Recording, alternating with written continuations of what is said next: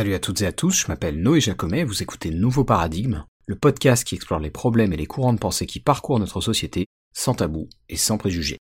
Alors pour ce premier épisode de l'année 2024 que je vous souhaite heureuse et active, je recevais de nouveau mon ami membre de la revue Position pour un troisième épisode consacré à Spinoza, et en l'occurrence notre conversation s'est vraiment articulée autour des questions liées à la métaphysique de Spinoza, même si vous verrez qu'on a fait quelques détours, mais qui sont pas inintéressants. C'est pas la partie la plus simple de son œuvre, et c'est aussi d'ailleurs une partie qui reste assez débattue aujourd'hui parce que les différents experts de Spinoza vont avoir des interprétations parfois un peu divergentes. La métaphysique spinozienne repose sur une définition particulière de Dieu, puisque c'est à ça qu'est consacrée la première partie de l'éthique, mais aussi sur tout un tas de concepts qui sont définis au début de cette même partie, je pense notamment à la notion de substance, d'attribut, de mode, etc. C'est des choses qu'on évoque avec Position Revue, vous verrez, et on essaie de le faire de façon assez pertinente, mais on n'est pas non plus garant de la seule et unique interprétation valable, et je dis ça notamment parce que je milite sur cette chaîne et dans le podcast pour rétablir un petit peu la valeur de l'expertise à une époque où la société est animée par beaucoup de considérations anti-élitistes, que je peux partager quand il s'agit du domaine politique, mais beaucoup moins quand on parle de science, qu'il s'agisse de sciences humaines ou pas d'ailleurs. D'autre part, vous verrez qu'on s'efforce avec mon invité de sortir un peu du cadre strict et formel des définitions, on essaie de les rattacher à des choses concrètes et même triviales un peu parfois, et je pense que c'est une bonne démarche. Et c'est ce me disait Position en off à la fin de la conversation, le but de la philosophie, c'est de comprendre des choses, d'appliquer les concepts qu'on va découvrir chez un auteur à des choses de notre monde actuel, pour l'analyser, pour le décomposer et pour essayer de l'expliquer. Et lui et moi, on se rejoint justement pour dire que non, la philosophie n'est pas morte et que tant qu'on s'en servira de cette manière-là, par exemple, elle ne mourra pas. Donc voilà, j'espère que cet épisode sur la métaphysique de Spinoza vous plaira, et donc sans plus attendre, voici cette nouvelle conversation avec Position Revue. Alors, de nouveau, merci d'avoir accepté mon invitation et bienvenue dans Nouveau Paradigme. Dans l'épisode d'aujourd'hui, on va se focaliser sur les considérations métaphysiques dans la pensée et dans l'œuvre de Spinoza, euh, ce qui veut dire donc qu'on va parler évidemment de Dieu, du Dieu pardon de Spinoza, et peut-être justement c'est un bon point d'entrée parce que c'est en fait à ça qu'est consacrée la première partie de l'éthique, à Dieu, et c'est donc dans celle-ci que Spinoza pose les fondations de son système de pensée qui est basé sur une métaphysique euh, assez précise et assez particulière, euh, même s'il y a tout un tas de filiations qu'on pourrait faire, et on va pas rentrer non plus dans, un détail total. Euh, on va évidemment en tout cas développer petit à petit, mais euh, pour commencer, j'aurais aimé qu'on parte du fameux euh, Deus sive natura, qui est, une citation connue en latin, qui veut dire donc Dieu ou la nature.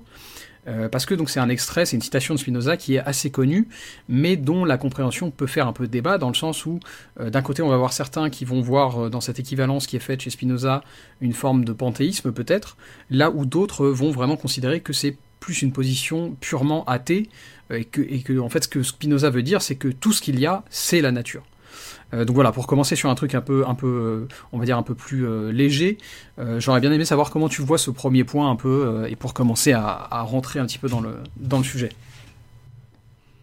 ouais, ben, en, tout cas, merci encore pour, pour l'invitation. Sur, sur le, la, vision de Dieu de Spinoza.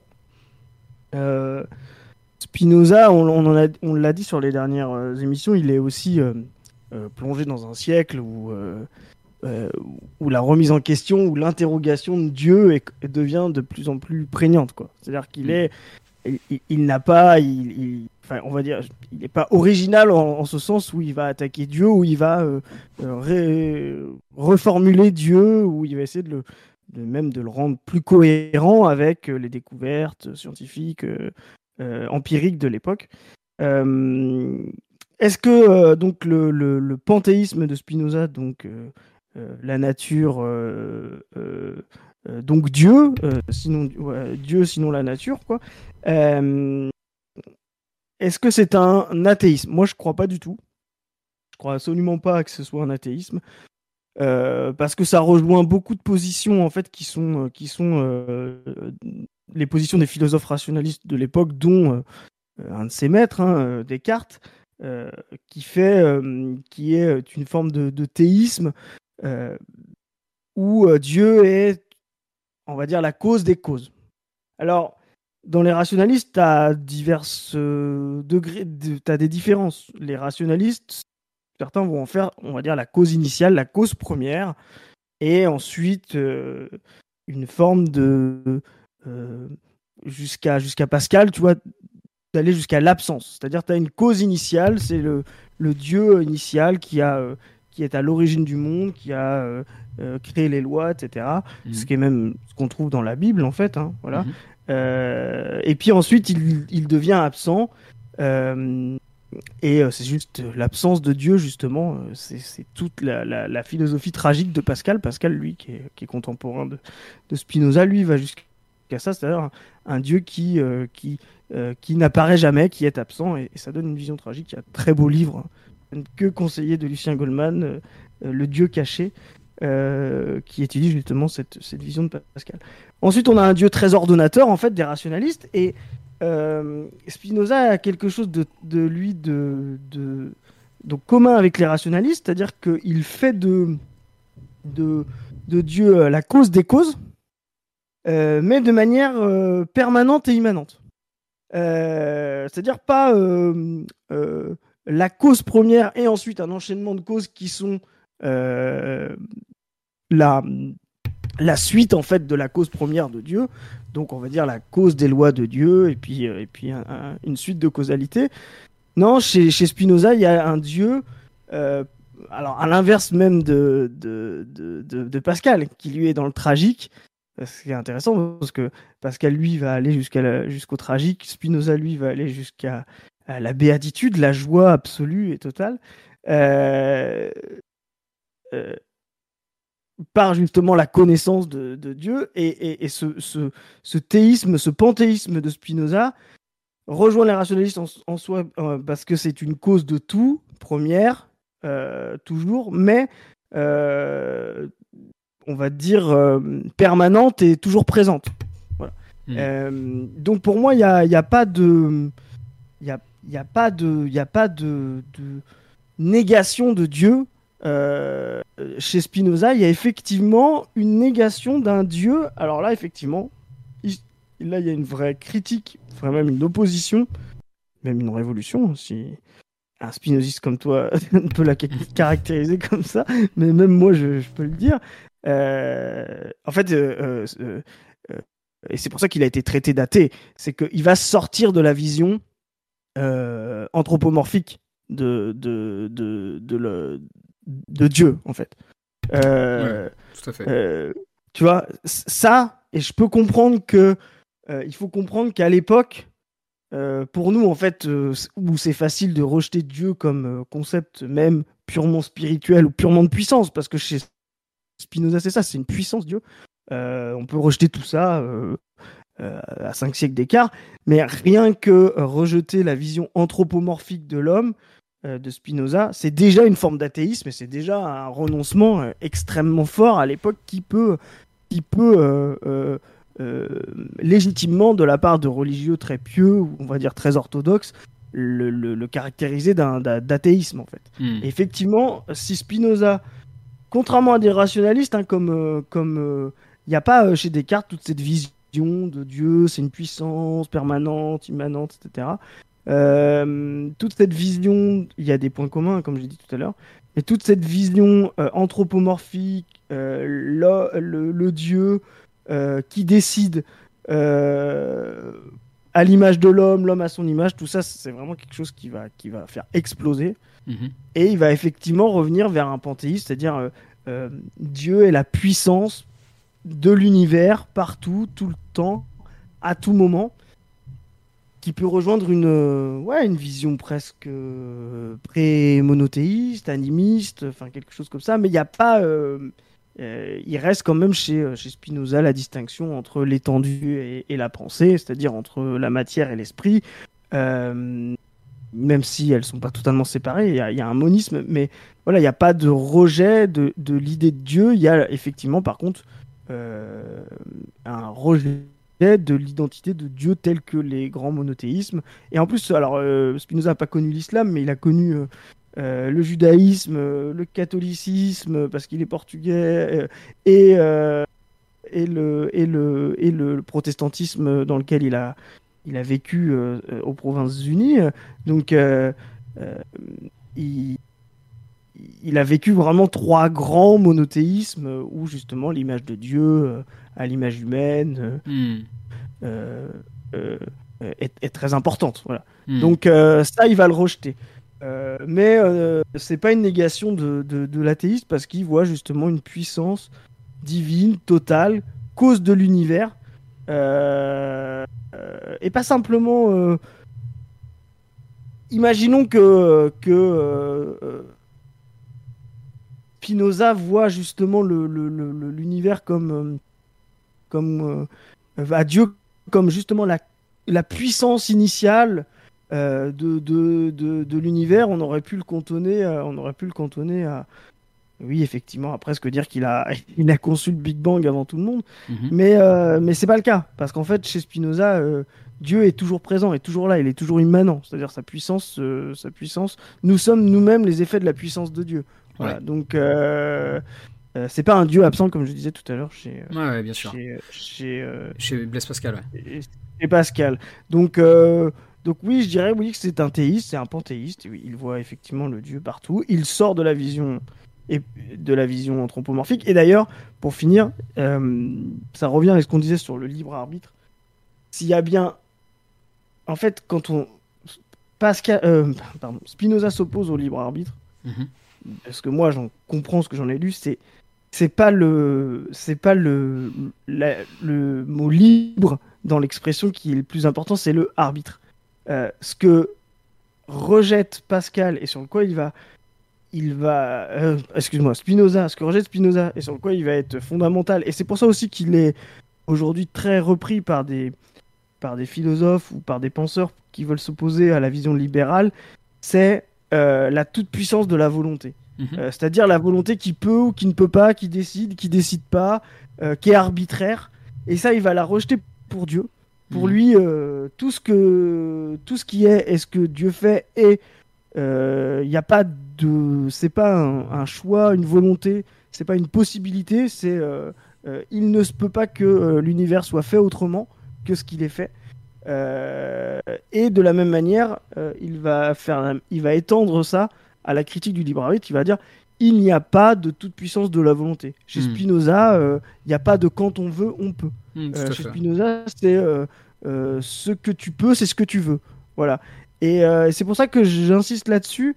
Euh, la critique de la, reformulation de Dieu euh, chez Spinoza est la base aussi de sa critique du libre arbitre, mais pas de la critique de, de l'autonomie ou de la cause de soi-même ou de la tu sais ou de l'activité comme on l'a dit précédemment, mhm. mais comme le point de départ de, de, de l'action et ce que pensent les libéraux serait la volonté. Chez Spinoza, c'est ça qu'il va réfuter quand il va réfuter le libre arbitre. Il va vraiment réfuter l'idée que le point de départ, c'est la volonté hmm. ou la non-volonté. Hmm. Euh, que de dire euh, une, chose, une chose est, mais elle aurait pu ne pas être. Ou ça, c'est vraiment fondamental chez Spinoza. Euh, le rejet de la volonté et la, la, on va dire la, nécessité absolue. Hmm. Et, et c'est pour ça que Dieu, en fait, ne peut pas être un être de volonté.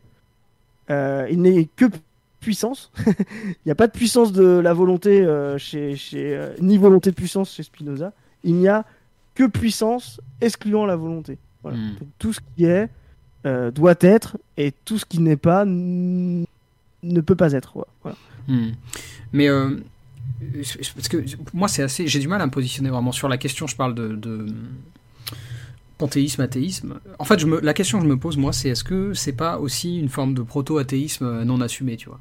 C'est-à-dire qu'en fait, c'est tellement. Euh, déjà, ne serait-ce que réfuter l'idée d'un dieu anthropomorphe, euh, cette époque-là, c'est déjà un crime de lèse-majesté et un scandale intellectuel. Et donc, est-ce que c'est pas finalement une forme de déguisé, tu vois? Et je dis ça parce que moi, j'avais plutôt cette lecture comme toi, euh, je l'ai encore d'ailleurs, plutôt panthéiste de Spinoza. Mais, mais ces derniers temps, j'ai pas mal lu et écouté Steven Adler, qui est, qui est, un spécialiste de Spinoza que je trouve intéressant. Et lui, ce qu'il dit en fait, c'est que de, de, sa lecture à lui, c'est plus une forme d'athéisme dans le sens où, certes, il reste du divin chez Spinoza, mais en fait, il n'y a, a, aucun. comment dire il voue pas de culte. Tu vois, c'est pas une nature qu'on doit, euh, qu'on doit euh, vénérer, qu'on doit euh, louer ou à laquelle on doit vouer un culte. C'est une nature qu'on doit comprendre et qu'on doit découvrir vraiment par l'investigation le, intellectuelle. Et ça, ça, ça le rapprocherait, en tout cas c'est ce que dit Nadler, ça le rapprocherait plus d'une forme, oui c'est ça, de, proto-athéisme. Alors moi je suis d'accord. Je suis, je suis d'accord. Comment dire? Je suis d'accord que, euh, en fait, le problème, c'est qu'on utilise athéisme aujourd'hui avec nos signifiants, et il y a une, y a une, une, ambiguïté dans le mot athéisme, mhm. euh, qu'on pourrait voir comme le rejet de la religion. Alors, si si c'est ce qu'on veut entendre par athéisme, le rejet de la religion révélée monothéiste telle qu'elle a existé en Occident, oui. Spinoza est athée. Hmm. Mais à ce moment-là, on peut même mettre Descartes comme athée. Ouais, ça peut se poser comme question. Tu vois, parce que euh, Descartes, quand il essaye de démontrer Dieu et qu'en fait il montre que justement c'est l'idée de perfection et comme cette idée ne peut pas, ne peut pas être, donc euh, Dieu est euh, parce qu'il est l'être parfait. Là-dessus, ils ont des points communs avec Spinoza. Hmm. là où, où, moi je veux dire. Donc si l'athéisme c'est le rejet de la religion telle qu'elle est révélée et c'est de se mettre à distance de ces religions-là, oui, clairement, Spinoza appartient à cette catégorie et tous les rationalistes euh, le sont, avec plus ou moins de courage en fait. Oui, c'est ça. Euh, donc, euh, il c'est extrêmement difficile de trouver des rationalistes finalement qui sont des, qui sont des dévots quoi. Hmm. Donc, mais là où je vais quand même, on va essayer d'avoir un, mode, on va dire, de compréhension d'athéisme un peu plus moderne, c'est-à-dire mhm. de de pas simplement rejeter les religions monothéistes euh, ancrées dans nos, dans nos civilisations, mais de rejeter même l'idée même d'une toute-puissance suprême, hmm. initiale, euh, englobante. Euh, et ben, ça aujourd'hui, c'est une, ça reste une forme de théisme. À l'époque, effectivement, la distinction ne doit pas exister. Hmm. Moi, je suis d'accord. Je suis d'accord qu'elle ne doit pas exister. Aujourd'hui, elle existe. Il y a des gens qui peuvent qui n'ont aucune religion, mais qui considèrent que euh, le monde ne peut pas être là par hasard, tu vois, euh, qu'une toute puissance doit être forcément euh, quelque part, qu'ils n'ont pas eux-mêmes besoin, comme tu dis, de de, de, se dévouer à eux, qui ne et d'ailleurs, on parlait de Pascal.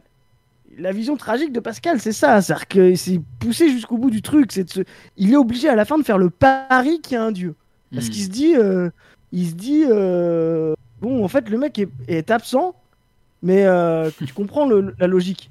Hmm. Il est absent, euh, mais depuis un bon moment, on l'a jamais vu. Euh, est-ce qu'en fait, il n'est pas simplement inexistant, tu vois? Donc, le pari de Pascal, c'est un retour de la morale et du bien et du, et du, et du bon dans le concret, au cas où, quoi. Hmm. Déjà, au, au, cas où pour le pour l'après, et puis aussi parce que parier sur l'existence de Dieu permet pour un moraliste comme Pascal de se dire que c'est l'existence de la morale concrète qui va lui permettre. Tu vois, c'est il y a eu cette peur aussi des gens et Spinoza essaye aussi de jouer avec, essaye aussi de de, de, résoudre ça, de se dire s'il n'y a pas de Dieu, d'accord, s'il n'y a hmm. pas de Dieu vengeur et punisseur, alors ça veut dire que euh, les, les, hommes vont mal se comporter. Mm, mm. Tu vois, euh, euh, rejeter la religion, c'est euh, laisser place à la débauche et à la et à l'anarchie. Tu vois, on se rend compte qu'aujourd'hui, effectivement, non. Et puis, enfin, on a des connaissances anthropologiques qui montrent qu'il y a des sociétés sans Dieu qui sont extrêmement autoritaires et inversement. Mais à l'époque, il y a cette vision-là. Mm. Donc, tous les rationalistes, les moralistes, Pascal, Descartes, mais même avant, je ne sais pas, euh, euh, Bacon, Galilée, enfin tu vois, euh, toute cette profusion intellectuelle, mhm. essaye de résoudre le truc, tu vois, essaye de résoudre le... Il n'y a pas de Dieu, mais il y a quand même des préceptes moraux à, à, avoir, et ils gardent aussi chez eux, et chez Spinoza c'est encore plus fondamental, l'idée de nécessité hmm. et de toute puissance. Et pour moi, ça, ça reste encore une forme de théisme. Hmm. Euh, c'est, on va dire, et ce qui est logique finalement, si on prend un peu de recul, euh, c'est le maximum de, d'athéisme possible de l'époque de, Spinoza, finalement. Tu vois Absolument. Tu vois, euh, pour nous, 500 ans après, ça paraît un peu petit bras, mais à l'époque, on n'aurait peut-être pas pris autant de risques, tu vois. Donc, à l'époque, c'est super courageux. Aujourd'hui, bah, c'est encore un reliquat de, de, de, de, théisme de toute puissance. Alors, si on veut aller là, si on veut vraiment aller un peu plus loin, faire une vraiment analyse matérialiste, bah oui, effectivement. Alors, si on transposait Spinoza aujourd'hui, voilà, euh, on le ferait apparaître Noé par un processus que nous seuls nous deux connaissons. D'accord. Il y a quand même de fortes chances que ils nous disent à la fin, ouais, c'est vrai, en fait, euh, Balek, Dieu, j'y crois pas, quoi. Tu vois, Mm. je- il arrive à une forme d'athéisme ultra radical, euh, ultra, euh, tu vois ce que je veux dire, ultra mécaniste, enfin, et d'une vision du monde ultra mécaniste, euh, physicaliste, comme on l'a rappelé, tu vois. Mais à l'époque, tu vois, ce qui rejette vraiment Spinoza, c'est la contingence, tu vois. Hmm. Et, et la contingence, et, le fait de, de la toute-puissance et de la nécessité, bah ça, les rationalistes, ils arrivent, ils arrivent pas, tu vois. Hmm. Parce que ils sont dans une contradiction qui est, qui dingue. Ils se disent tout m'amène à croire que ce Dieu créateur initial, tout-puissant, omnipotent, omniscient euh, n'existe pas. Mhm. Parce que voilà, ils, ils font des découvertes. Et en même temps, le monde est si bien orchestré, quoi. Hmm. Tu vois, c'est euh, il y a la métaphore de l'horloge, quoi. Tu Oui, vois, oui. c'est, euh, euh, c'est une horloge qui tourne tellement bien, c'est tout, est tellement euh, euh, euh, bien fait que ça, ça, ça ne peut pas être le pur fruit de la contingence et du hasard. Hmm. Donc, il reste cette forme de théisme, toute puissance. Je te dis, les rationalistes comme Descartes vont le mettre plutôt cantonné, on va dire, à la cause initiale, tu vois. Donc, donc chez Descartes, il y a un côté, un côté presque, c'est le Big Bang, tu vois, avec ses lois fondamentales, et puis après, après ça déroule. Chez Spinoza, il y a, y a- le côté euh, englobant, enveloppant, immanent, euh, qui est, euh, mais qui est effectivement, si on si, si, oui, oui, on peut dire que pour son époque, c'est une forme d'athéisme, il n'y a pas de problème. Mm. Euh, alors, du coup, avant, avant de poursuivre, je voulais. Parce que je me disais que c'était pas déconnant de donner un peu des références, donc je voulais quand même lire un extrait de l'éthique ou euh, l'équivalence euh, entre. Dieu euh, et nature et manifeste. Euh, C'est tiré de la préface de la quatrième partie. Je cite Nous avons montré en effet dans l'appendice de la première partie que la nature n'agit jamais pour une fin. Cet être éternel et infini que nous nommons Dieu ou nature agit comme il existe, avec une égale nécessité. La nécessité qui le fait être est la même qui le fait agir. La raison donc ou la cause par laquelle il agit et par laquelle il existe est donc une seule et même raison, une seule et même cause. Voilà, la fin de la citation. Donc là, voilà, comme ça au moins les gens savent d'où vient l'histoire. Parce qu'on dit tout le temps Deus iue natura, Deus iue natura, et puis en fait les gens savent pas forcément le placer dans l'éthique. C'est pas tout de Oui. suite que c'est formulé vraiment de manière aussi euh, claire que ça. Quoi. Mais, euh, Ouais, mais, mais- mais voilà. Et, euh, Et, et tu vois bien, là, justement, le rejet. de ce que, ce que je disais tout à l'heure, merci, hein, parce que tu appuies mon propos. Tu vois bien, ce qu'il essaye de dire, c'est il n'y a pas un être, tu vois, d'un côté, et sa volonté de l'autre, Hmm. qu'il active ou qu'il n'active pas, tu vois. Euh, non, en fait, il y a l'être et sa puissance tout le temps synchronisés en même temps. tu vois. Hmm. Donc il ne peut pas y avoir euh, d'arbitraire. Et je te dis, quand tu quand la critique du libre arbitre chez, chez, chez Spinoza, c'est ça. C'est, euh, on est, nous, on voit comme une critique de la liberté. Alors que c'est plus compliqué, la liberté. Oui, surtout Spinoza. que Spinoza est un penseur aussi de la liberté. euh, Exactement, tu vois. Donc Ce oui, qui tout à fait. critique dans le libre arbitre, c'est l'arbitraire. Oui, c'est ce que le- disais plus tôt, c'est la volonté aussi. Ouais, c'est ce que je disais plutôt, la volonté et l'arbitraire. Ouais, je pense Euh, que ce serait intéressant de voir les différentes traductions parce que moi, ça a vraiment fait frapper ce que tu disais par rapport à justement au terme de volonté parce que la, la traduction que je lis le plus euh, en ce moment, en tout cas, c'est la traduction de Cesset et dans celle-ci, c'est effectivement euh, de volonté libre dont il parle, si je me trompe pas. Eh ben, c'est plus lisible et c'est plus, à mon sens, cohérent avec la pensée de Spinoza. Hmm. Enfin, voilà. et, et- et tu vois bien que tout le. euh, ouais, bah, tout le, tout, bah, voilà, toute l'histoire de, de, de- de la- du rejet de Dieu, c'est aussi de, de rejeter justement que, que le monde est une volonté de Dieu. Hmm. Euh, non, le monde est Dieu. Oui, Euh, c'est ça. euh, Non, mais c'est c'est ça. Et tiens, d'ailleurs, il y a toute. euh, Alors, attends, me dit... c'est euh, dans les scolies de la partie 1, je crois, euh, quand il montre justement que, en fait, euh, euh, remonter la causalité jusqu'à Dieu, c'est justement le refuge de l'ignorance. Euh, Ouais, alors là, je pourrais pas te dire ça de tête là, tu, tu m'en Ah beaucoup. non, mais t'inquiète. Euh, et donc, il montre justement que, en fait, euh, c'est le, re- c'est le refuge de. tu sais, quand il dit bah, pourquoi cette pierre est tombée? Mhm. Oui, l'histoire ah, de la pierre, c'est la c'est vo- dans, la- c'est dans la première partie, effectivement. Mais je crois que c'est à la- c'est ça. c'est à la toute fin, ça doit être l'appendice.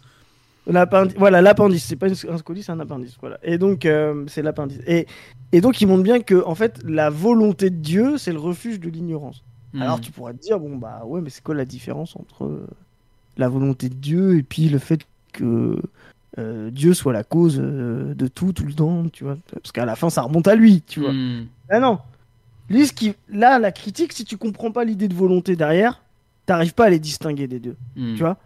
Parce que ce que lui va te dire, euh, ce que ce que Spinoza, là où il va te dire, euh, il va il va dire le refus de l'ignorance, c'est des gens qui disent il y a un Dieu qui veut que la pierre tombe. Mhm.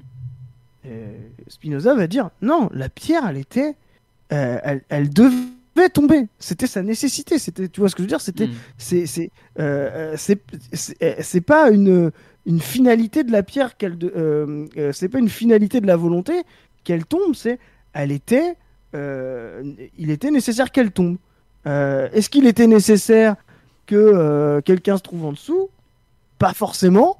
voilà. Donc il y avait des, conjonctions de causes, etc. Mais il n'y a pas de volonté de faire tomber la pierre, ou ça voudrait dire, et c'est ça que sur, ce, que finalement Spinoza va, va critiquer, c'est de se dire euh, c'est là où c'est aussi un, critique de la fatalité. Et de, euh, ce que Spinoza va dire, c'est aussi de se dire, bah, il n'y a pas de, de, volonté que cette pierre tombe, et donc d'avoir pu faire en sorte qu'elle ne tombe pas, tu vois. Hmm. Ce que Spinoza va essayer de dégager dans son mode, dans, son, dans, dans, dans, sa, dans sa pensée, c'est de se dire, mais la pierre, elle serait tombée, euh, toi, il fallait juste que tu agisses sur ta puissance d'agir à toi pour pas te trouver en dessous. Mm. Tu vois, c'est, c'est, ça sert à rien d'essayer de, de, penser une autre configuration des puissances euh, parce que Dieu aurait voulu que, ou si tu t'étais mieux comporté, etc. Il va juste, il va juste dire, bah non, essaye de, essaye de connaître et d'appréhender, d'appréhender, euh, oui, un peu mieux le monde qui t'entoure. Et c'est là toute l'idée de la connaissance, etc. Pour bah, tu l'avais vu bouger un petit peu euh, la pierre, tu vois, si t'avais hmm. été moins con ou, moins absorbé par tes passions tristes, etc., t'aurais regardé un peu plus autour de toi, tu te serais un peu plus intéressé, t'aurais un peu plus euh, développé ta puissance d'agir, et t'aurais bien vu que la pierre elle allait tomber, tu te serais pas trouvé en dessous, tu vois. Hmm. Et, et c'est là où justement Spinoza va complètement évacuer l'idée de la volonté, et parce qu'il va pas dire, il va pas dire le fait de se trouver en dessous, de s'être pris la pierre sur la gueule, c'est une question de la volonté euh, divine, euh, ou c'est une question de ta propre volonté de hmm. t'être trouvé en dessous, tu vois. Il va juste dire, bah non, il y a des, il y a des forces, des, des, des, il y a des corps, voilà, qui ont, qui, qui ont leur conatus, qui ont leur puissance d'agir, qui, euh, voilà. et puis à un moment, il rentre, il rentre en contradiction ou pas, mais dans tous les cas, il y a une nécessité au fait que ça arrive. Quoi. Hmm. Euh, si, si, toi tu t'es pris la pierre sur la gueule, Noé, bah, c'est parce que euh, nécessairement euh, tu étais trop occupé dans tes passions tristes plutôt que occupé par la connaissance du monde qui t'entoure. Hmm. Oui, il y, y, a des rapports causaux, oui, c'est ça. Voilà, tu vois. Donc il va pas dire, tiens, c'est ta, ta volonté propre qui t'a euh, qui a fait en sorte que tu ne t'es pas trouvé sous la pierre. Tu hmm. C'est comme si à chaque tu sais c'est ça qui va rejeter Spinoza et là-dessus moi je suis d'accord comme si et c'est ce qu'on disait tout à l'heure sur la liberté. Comme si à chaque instant on pouvait faire des arrêts sur image, tu sais, hmm. et puis te dire euh, ah bah tiens je vais aller là, oh bah tiens je vais aller là. Ex nihilo quoi. Tu vois, à un moment donné, tu, quand la il y a un moment donné la pierre bon bah elle tombe, t'es en dessous, bah tu peux bien faire pause. Même quand tu remettras euh, lecture, elle te tombera sur la gueule parce que le fait que tu sois arrivé à ce moment-là quand la pierre elle est en train elle commence à tomber et que toi tu es juste en dessous, bah même si demain tu remets pause, tu ne peux pas tout, donc ta volonté n'a aucune forme de possibilité, tu vois, hmm. tu vas te la prendre sur la gueule. Ce qui va ce qui ce qui est euh, euh, donc le libre donc c'est là où justement il va il va il va là où justement quelqu'un qui va penser la volonté absolue le libre arbitre absolu va dire à n'importe quel moment de l'histoire, tu pourrais éviter par ta volonté cette pierre. Hmm. Bah non, il y a un moment où tu es rentré dans la séquence, tu vois. Et, je, je sens les compatibilistes euh, venir euh, nous chahuter là. Mais, mais, mais oui, en vrai, je suis d'accord. Mais disons ce que, je veux dire? Oui, oui, tout à fait. Mais disons que c'est ce, paradigme-là correspond à ce que je pense les, les, les compatibilistes appelleraient des des, des, libertariens du, je parle des libertariens au sens de, ce débat-là, hein, pas des libertariens au ouais, sens on est d'accord, on est d'accord. Mais euh, à la fin, c'est ça. Oui, tout à fait, tout à fait.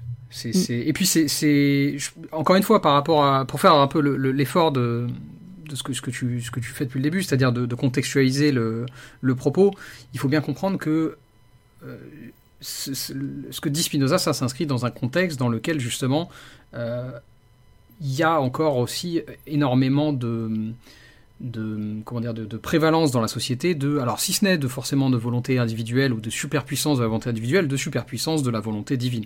Et ça tu l'as dit un peu plus tôt mais il faut, faut, insister aussi là-dessus. C'est aussi ça que, que vient euh, que vient un petit peu euh, contredire Spinoza euh, par ce propos là et, et c'est là où tu vois Spinoza est pas tu vois il peut pas aller jusqu'à Dieu est mort tout est permis tu vois. Mm. il, re, il, refuse la, la, la, la volonté, enfin, il, il, exclut la volonté divine et, et, cette incarnation et cet anthropomorphisme de Dieu, tu vois. Euh, un dieu libre, un dieu libre et arbitraire. -hmm. euh, euh, donc il ne peut pas, le, tu vois, il est obligé d'aller au bout, il ne peut pas l'appliquer à l'homme. Tu vois. Mm. C'est ça son problème aussi, tu vois.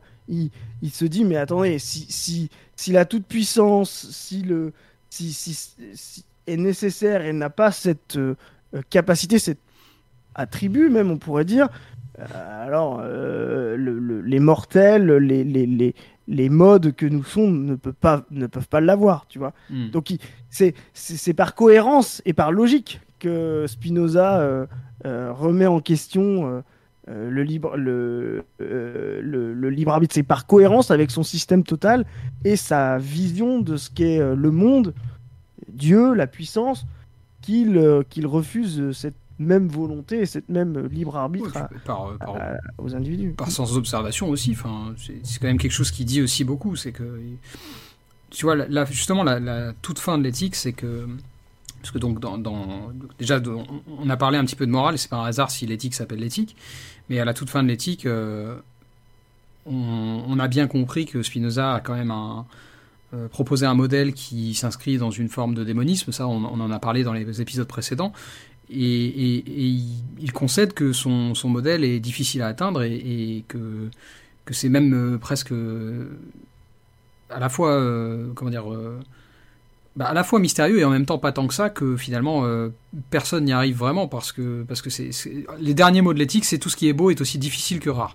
Mmh, euh, et, et, donc, euh, donc, donc voilà c'est je pense que c'est aussi en observant tout simplement c'est semblable. Et puis c'est quelqu'un qui dans sa vie personnelle a été confronté à quand même des choses difficiles qui a été exclu de sa communauté etc pour des motifs pas forcément légitimes. Donc donc voilà je pense qu'il se rend compte aussi par l'observation que justement les, les parce que ça c'est je crois que ça c'est une scolie pour le coup où il dit euh, elle est connue où il dit que que les hommes se trompent euh, quand ils se croient libres parce qu'ils ils, ils, confondent en fait alors c'est pas formulé exactement comme ça mais en gros ils... oui bien sûr ouais, parce qu'ils ignorent les causes c'est ça ils, ils, voient leurs désirs mais pas les causes qui, qui motivent leurs désirs. enfin voilà c'était c'était une tangente en vrai on a fait une petite digression qui était très intéressante mais, mais non je... mais t'as raison t'as raison et moi je vais ajouter une chose là-dessus parce que c'est ce que tu dis est vraiment important euh, c'est quelqu'un qui a vécu quand même au croisement, comme je disais tout à l'heure, de trois grandes variantes du monothéisme. Mmh. Euh, L'orthodoxie euh, juive, le catholicisme, et puis la réforme, le protestantisme. Mmh. Spinoza est dans cette tradition de la réforme. Tu vois mmh. mais il va beaucoup plus loin que les calvinistes ou les luthériens. Alors, je sais pas va, va beaucoup plus loin, mais il va dans une autre direction en tout cas. Il va dans une autre direction, effectivement. Euh, si tu veux, quand je dis euh, pourquoi, parce qu'on peut pas, euh, même s'il y a des, des, choses, tu vois, par exemple, chez Luther, c'est un, un, déterminisme encore plus. Ouais, encore je, je, connais surtout le calvinisme, à vrai dire, mais, mais plus limité que plus plus plus radical que, que Spinoza, mm -hmm. le sterf arbitre, comme on dit. Mais et donc mais on peut pas euh, on va pas pouvoir qualifier Calvin ou Luther d'athée tu vois y a ah non non bien sûr un, non, ça c'est sûr. euh, il y a toute une tu vois il garde le formalisme de Dieu mm -hmm. euh, ce qu'on disait tout à l'heure ce que rejette euh, Spinoza dans son Dieu monde nature etc qu'il est qu'il est qu'il a qu'il est sauve justement de, de la de la notion d'athéisme. Donc il passe pour des hérétiques des, des voilà mais pas pour des athées. Euh, donc il, est dans cette euh, réforme. La réforme euh, est aussi une critique en fait hein, de, l'incapacité ou des limites de la religion. Donc euh, Spinoza il est vraiment là-dessus. Ce qui est intéressant dans l'éthique et ce qui n'est pas le cas des autres philosophes, que ce soit, on, a parlé de Descartes et Pascal, mais bah, c'est ce que je connais le plus, puis dans les rationalistes de l'époque, c'est comme les, plus grands penseurs, je pense.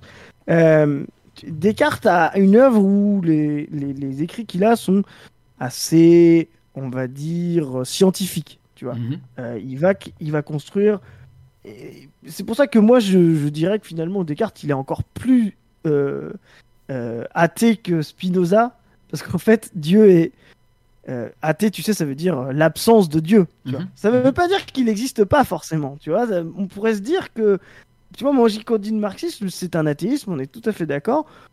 Moi, je dirais, il y a une, phrase de Marx si Dieu existe, tant mieux pour lui. Tu vois, c'est, c'est, euh, ça veut vraiment dire ce que ça veut dire. Ça veut dire, en fait, euh, l'être humain n'a plus besoin, et même Dieu est encombrant pour pouvoir mener sa destinée. Tu vois, hmm. pour moi, c'est ça vraiment l'athéisme.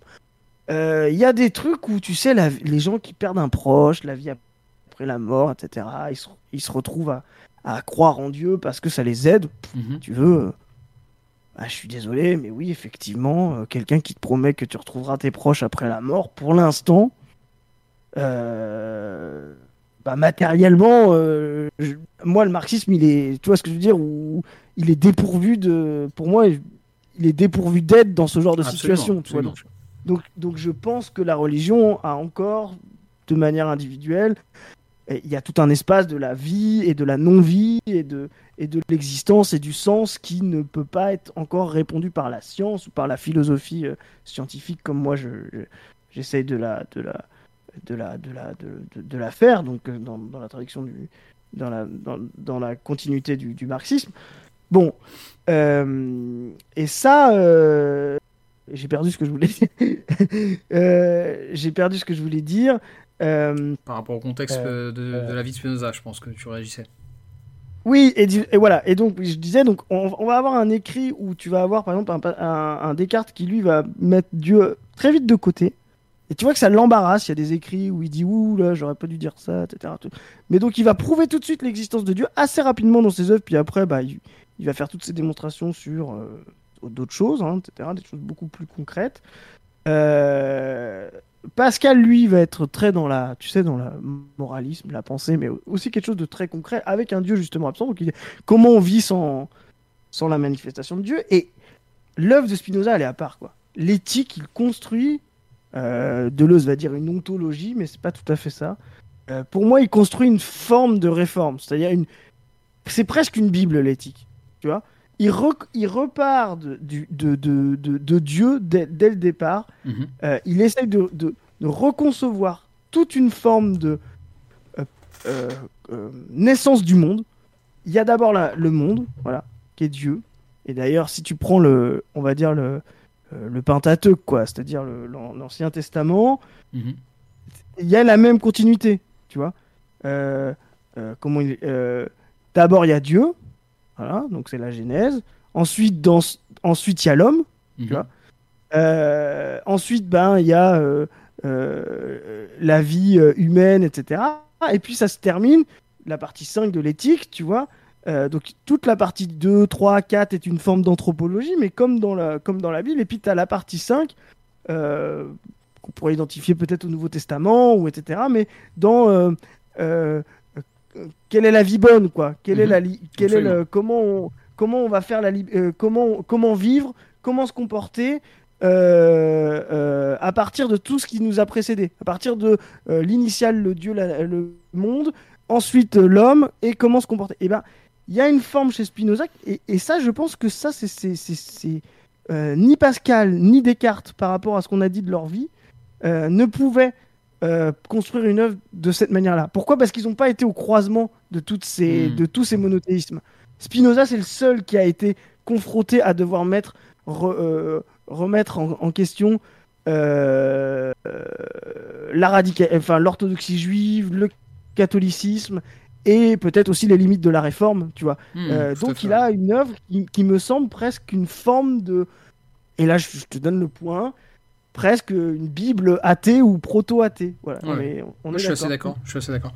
Mais euh, en plus de ça, il y a aussi tout l'aspect euh, même plus politique, c'est-à-dire que ce que tu dis là, au-delà de, au-delà des dogmes de, de l'époque auquel il a été confronté, et je suis tout à fait d'accord, mais il faut aussi prendre en compte, je, je pense le le contexte des provinces unies de l'époque, qui en gros étaient menacées à la fois par les Anglais, par les Français, et qui donc, comment dire, avait, de ce que j'ai compris en lisant un petit peu sur la vie de Spinoza et sur le contexte de l'époque, il y avait quand même des courants très conservateurs en, parce que donc les Provinces-Unies c'était euh, un des pays les plus euh, l'Espagne. Mm. ouais mais c'était c'était très c'était très libre par rapport aux autres pays. C'est pas un hasard ah d'ailleurs si les Maranes euh, la famille de Spinoza donc les, les qui étaient originellement des, des, des, juifs de la péninsule ibérique s'ils ont ils sont venus en France parce que c'est ça hein, le grand-père de Spinoza vivait à Nantes puis s'ils sont partis de Nantes pour vivre aux Provinces-Unies, c'est parce que là-bas on, y était plus libre que dans le reste de l'Europe, où il y avait quand même euh, en tout cas, quand tu étais euh, juif, tu pouvais facilement être persécuté euh, par les chrétiens, quoi. Et, et, malgré, en fait, comme, comme les Provinces-Unies étaient très soumises à, des, à des, menaces externes, il y avait des courants très conservateurs au sein de la société qui commençaient à dire, bah, en fait, euh, faut peut-être qu'on se calme un peu sur ce genre de libéralité et tout ça. il faut peut-être serrer un petit peu la vis, quoi. Et donc ça, je pense que ça, ça explique aussi ce que, ce que tu décris là, tu vois. C'est-à-dire vraiment le, contexte politique de l'époque, quoi. Ben, t'avais ça, et puis, je te dis, ils sont au croisement, donc t'as des effets d'action-réaction. C'est-à-dire hmm. qu'ils sont un pays très libre, et donc, bah, effectivement, euh, euh, on le vit aujourd'hui, tu vois. Quand nous, t'as des nouvelles formes de liberté qui sont, qui sont octroyées, ou des nouvelles formes de libération en gestation, bah, t'as des gens qui euh, appartiennent soit à l'ancien ordre, là où ils étaient, on va dire... Euh, on va dire tolérant ou euh, voilà quand c'était marginal quand ça devient une nouvelle norme, euh, commence à se rédire et à, devenir réactionnaire. Tu vois, les conservateurs deviennent réactionnaires, etc. Hmm. Donc effectivement, les Provinces-Unies a été ce bouillonnement-là, mais ça a été aussi un endroit de bouillonnement intellectuel. Tu vois, on parlait de Descartes. Descartes est, je crois que c'est dans les années 20, il est allé il a vécu là aussi, aux Pays-Bas pendant, ouais, pendant hmm. longtemps, parce que, parce que euh, tu pouvais publier des choses que tu pouvais pas publier euh, ailleurs que, que là-bas. Quoi, fallait les publier euh, effectivement en latin pour. Mais c'était plus safe. voilà. Parce qu'il y, a un ami de Spinoza qui a fini en prison pour avoir publié des trucs pas en latin justement. Ouais, justement. C'est Corbard, je crois. Tu vois, mais il y avait, il y avait, il y avait une forme de possibilité d'expression. Oui, oui, tout à fait. Bah, tous les grands, tous les grands textes on va dire, bah, rationaliste. Et là, on, on a parlé de, Descartes, mais euh, ceux d'avant, hein, tu vois, euh, euh, bah, Galilée, Copernic, c'est scientifique, mais Bacon, par exemple, les premiers empiristes anglais, etc. Tout le hmm. monde était traduit en latin à, cette époque-là, à cet endroit-là. Donc, effectivement, c'était, on va dire, un espèce de, on va dire, l'avant-garde de, la transformation de la société occidentale qui passait de l'ordre symbolique, on va dire féodal, à, l'ordre euh, libéral bourgeois tel qu'on tel qu'on le connaît euh, euh, aujourd'hui. nous, on connaît ses limites maintenant, mais à l'époque, voilà, c'était révolutionnaire. Et effectivement, Spinoza, Descartes sont, des philosophes révolutionnaires de leur temps. et Spinoza particulièrement. Et Spinoza, voilà ce que, je voulais dire. Spinoza, je pense, est, un, est vraiment un. Il y a même dans l'idée de la béatitude, il n'y a pas de. Comment dire euh, Souvent, le, les développements de l'athéisme ont, amené à une forme de nihilisme, tu vois. Mhm. On peut parler de Nietzsche, etc. Mais euh, chez Spinoza, il n'y a, y a, pas ça, quoi. C'est-à-dire, c'est. Euh, tu vois, c'est Spinoza, moi je pense qu'il est convaincu lui-même que euh, il comprend mieux Dieu que ce qu'on lui a enseigné ou que ce que les religions en ont, dit. Tu vois, hmm. il se dit pas je vais tuer Dieu. Il se dit alors ça peut paraître un athéisme à l'échelle de l'histoire civilisationnelle de la religion, comme on l'a dit précédemment, mais je crois vraiment que Spinoza se dit il y a une toute puissance, euh, c'est pas ce qu'on nous a dit, elle ressemble pas à ça, elle nous punit pas, elle nous juge pas, hmm. euh, euh, le monde n'est pas le résultat de ses envies, de ses desiderata, etc. Mais mais il a une quand il parle de la béatitude, voilà, c'est il se dit voilà, c'est je, je touche de mes doigts cette puissance divine, mhm. concrète, matérielle, totale, immanente à tout moment. donc je ne peux pas faire moi de de Spinoza un, un, athéiste. Euh, pour moi, l'athéiste, pour moi, l'athéisme, il doit forcément se conjuguer avec l'idée de la, de la contingence. Hmm. Donc, euh, euh, ce qui est aurait pu ne pas être. Tu vois. Hmm. C'est- je- euh, et qui effectivement peut être tragique. Tu vois. Euh, on l'a vu euh, au XXe siècle. Le plus connu, c'est l'existentialisme. Tu vois. C'est- Hmm. C'est là où des fois des gens qui, ra- qui rapportent euh, l'existentialisme à Spinoza, euh, Ah bon ça fonctionne pas du tout. Ah tu oui, vois, non, j'ai jamais que- entendu ça, ça marche pas. hein. non, mais parce qu'en fait, il y a, il y a- il y a un côté, euh, il y a un côté, tu sais, chez Spinoza, euh, par- parce que ce serait un athéisme, tu vois, Euh, et parce que euh, une- t'as le paradoxe de la liberté, notamment chez chez Sartre, qui euh, t'es condamné à être libre, tu sais pas trop si en fait euh, t'es tout le temps agi, agi de ta volonté ou si c'est juste que tu dois toujours être responsable de ce que tu n'as pas fait, tu vois. On, on, on sait pas trop chez Sartre si c'est sa liberté c'est juste de la pure responsabilité ou, ou s'il y a de la volonté, tu vois. c'est- Hmm. C'est c'est un peu ambivalent. Non, chez Spinoza, non, chez Spinoza, il dit voilà, le monde il est tourne. Et puis, il faut le remettre dans le contexte, tu vois. Euh, la philosophie existentialiste est une philosophie qui naît du tragique Hmm. euh, de la crise.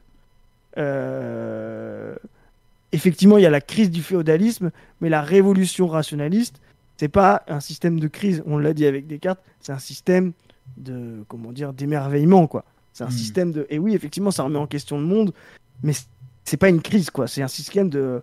euh, Waouh, maman, euh, ouah, je, je vois le monde différemment. Ouah, je, je, je, commence à, le- à le toucher de mes mains. Je, suis plus obligé de subir des, tu vois ce que je veux dire, Ouais. des laïus euh, poussiéreux de la Ouais. religion pour, euh, tu vois, il y a vraiment un- une, bah, une libération. Voilà. Hmm. C'est vraiment une libération. Et pour ça qu'on appelle les lumières, tu vois.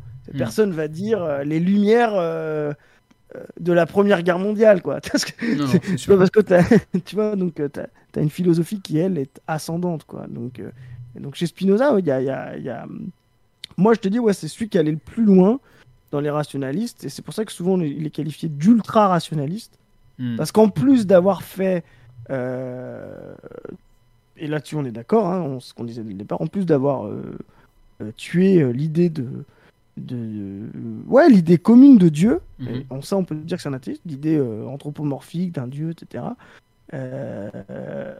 Bah, il a reconstruit quand même à partir de ce nouveau monde euh, une anthropologie et euh, une, bah, une éthique, tu vois, une façon de se comporter. Et donc il y a quelque chose presque de, il a presque écrit un, un livre religieux en fait euh, quand Ouais, il ouais. écrit l'éthique. Je, je- D'où je suis assez et tu vois, et avec en plus la, même, le même formalisme, tu vois. En plus, on, on en parlait, mais on- sûrement qu'il a été écrit peut-être avec à plusieurs mains, Oui. mais avec le même formalisme, avec les mêmes termes euh, qui venaient de la religion, tu vois. euh, avec les mêmes parfois des fois difficultés de lecture, les mêmes ambiguïtés, les Ouais. mêmes euh, tu tu vois, les mêmes possibilités de, de faire de l'interprétation littérale ou métaphorique. C'est vrai. Donc, mm. Ouais, ouais, c'est intéressant, c'est intéressant. Euh, alors, bah, bon, par contre, on a fait une énorme digression, mais en vrai, c'est Ouais, c'est très bien. Mais, euh, mais donc, ouais, justement, sur Dieu. hein. Ouais, ouais, c'est tout à fait. On, a- on, a- on est retombé sur nos pattes, donc c'est bien. Et justement, ça m'amène à la suite, puisque donc on vient de voir qu'on pouvait juxtaposer le terme de Dieu et de nature. Euh, et pour, pour commencer à rentrer plus en détail dans le lexique, euh, on pourrait également mettre, je pense, un troisième terme en parallèle de Dieu et de nature, c'est substance. Euh, et là encore, j'ai un, extrait euh, pour les auditeurs et auditrices qui est assez limpide, c'est la proposition 14 de la première partie de l'éthique, euh, dans laquelle Spinoza nous dit que, donc là je cite, il ne peut exister et on ne peut concevoir aucune autre substance que Dieu. Donc finalement, la substance, la nature ou Dieu, pour Spinoza, c'est une seule et même chose. Est-ce que, est-ce que jusqu'ici tu es, d'accord aussi? Est-ce que tu as la même lecture que, moi? Bah, on est d'accord. Euh, on est complètement d'accord. Euh, la substance, en fait, il reprend les termes d'Aristote, tu sais, euh, Mhm. mode et substance. Euh, et en fait, chez Aristote, il va dire. il y a une chez Aristote, il y a plein de substances et, plein de- et, et chaque substance a des modes. Tout à fait. Là où Spinoza va dire il y en a qu'une en fait. Mais là, il va dire non, en fait, en fait comme les substances qui sont issues d'une autre substance ne peuvent pas être des substances. Mhm. Donc, il va dire toutes les substances qui sont issues d'une autre substance sont des modes. Et donc, à la fin, il n'y a qu'une seule substance c'est Dieu, c'est la nature. Il n'y a qu'une cause, euh, et je vais pas dire initiale, hein, parce que ça, ça serait très cartésien. Il n'y a qu'une cause euh, euh, Immanente. immanente et unique, voilà. Euh, c'est la substance, c'est Dieu, c'est la nature. Et Mm. tous ces effets, tout ce qu'on voit, tout ce qu'on touche, ben, en fait, c'est des modes, c'est des, des, des, des manières Mm. euh, euh, d'être. Voilà, Euh, fini, infini, voilà. Mais c'est, tout se rattache à cette nature. C'est là où justement il y a une révolution chez, chez, chez, chez, chez Spinoza, c'est qu'il est moniste en fait. Hmm. Il va dire il n'y a qu'une seule et unique substance. Euh, et c'est là où il y a une limite aussi chez, chez Spinoza. Mhm. Euh, ben, c'est qu'en fait, euh, il y a une- quelque chose dont on a parlé hein, qui n'existe pas chez Spinoza. C'est le temps. Tu, peux chercher dans, dans l'éthique la notion de temps, d'histoire, de, de, tu vois, n'a aucun, aucune forme d'existence.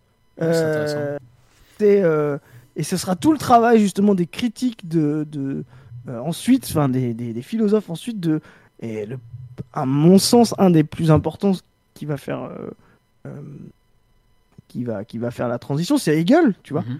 Il va lui introduire l'histoire et le temps euh, dans, dans, dans l'ontologie, là où chez Spinoza il y a que de l'être en fait. Tu vois, il y Hmm. a que Ouais, c'est si vrai, je veux faire vrai. Heidegger, tu vois, il y a il y a être chez Spinoza, il y a le temps chez Hegel et puis lui il essaye de Alors après, je dirais dans l'éthique, c'est-à-dire que c'est- pas forcément. Ouais, dans euh, l'éthique. C'est pas Mais forcément même, vrai dans mais même dans les traités théolo- euh, théologiques, théologico-politique. tu sais, c'est très formel, c'est très didactique, mais Oui, mais y a étant pas plus de- euh, politique, c'est que c'est forcément euh, plus euh, axé sur des considérations historiques aussi, tu vois.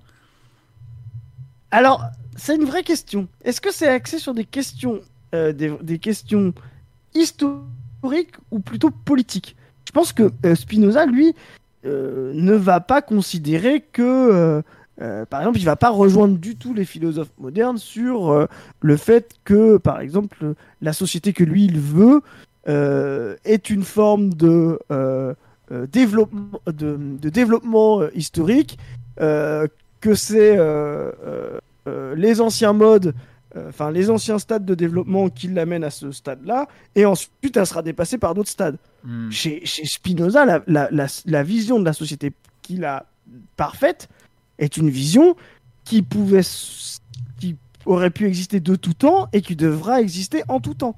Tu vois et, quand tu dis de tout temps et en tout temps, bah, ça veut dire que le temps n'existe pas. Tu vois Hmm. il développe l'idée d'une société démocratique parfaite, etc.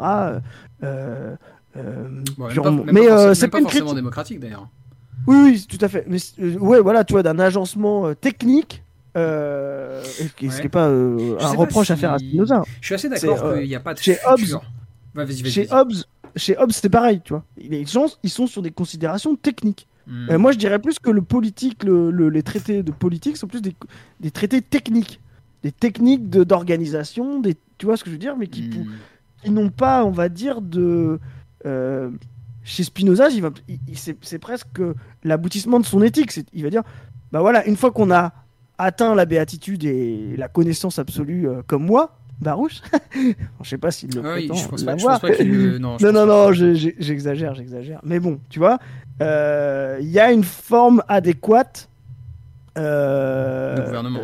de gouvernement, technici- tu vois, technique, adéquate de la vie bonne, tu vois. Hmm. Et ce truc-là, il est, c'est, tu vois ce que je veux dire, c'est pas comme Marx va dire euh, bien après, mais c'est, pas un reproche, hein, toujours pareil. Hein. C'est, euh, euh, euh, euh, à l'état de développement des forces productives des provinces Oui, unies. non, c'est Euh, sûr. voilà le mieux qu'on peut faire. Oui, Par contre, euh, on- dans le futur, ce sera mieux, tu vois. Enfin, ou ce sera pire. Enfin, tu Ouais, vois ce que je veux dire Il n'y a pas de, il y a pas ces idées-là.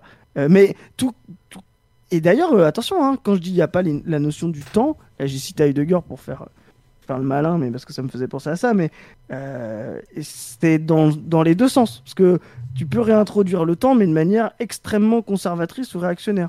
En, euh, euh, Heidegger, c'est ce qu'il fait. Heidegger, lui, va dire, en fait, tout le temps est une forme de décadence, est une sortie de l'authentique. Tu vois, il va dire, euh, t'as un, et c'est pour ça que c'est pour ça que les Allemands euh, euh, nazis et puis bah, chez Nietzsche tu le retrouves aussi, mais tu sais, il y a une espèce d'éloge du du monde païen ou pré-païen, etc.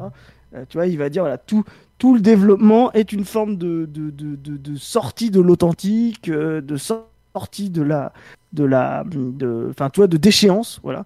Euh, donc ça veut dire, tu vois, je, quand je disais il n'y a pas de notion de temps, c'est aussi parce qu'il est dans une phase progressiste à mon sens. Hmm. Ah, c'est intéressant. Tu vois, il est vrai que je m'étais jamais posé cette question et effectivement, il n'y a pas énormément de temporalité. Après, là où je nuance un peu, c'est qu'il y a quand même, forcément, si tu as une considération causale, il y a une considération temporelle aussi. Tu vois ce que je veux dire? Oui, mais justement, euh, Spinoza étant euh, faisant de, de la substance quelque chose de total, d'immanent et pas simplement de euh, cause initiale lointaine, mhm.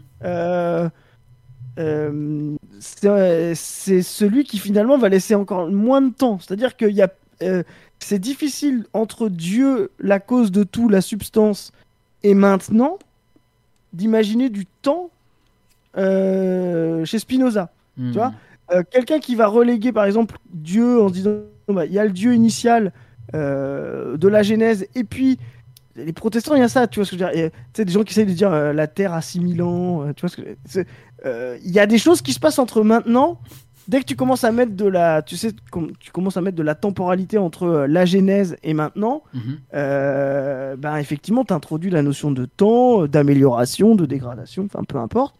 chez Spinoza, lui, son rejet complet de la vision théologique telle qu'on la connaît dans les grands monothéistes, il abolit même la notion de temps.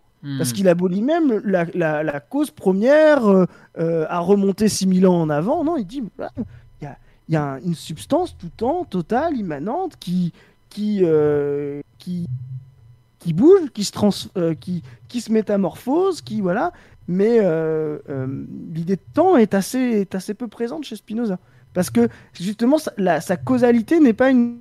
et c'est pas la causalité initiale, c'est la causalité tout le temps. le monde est pas.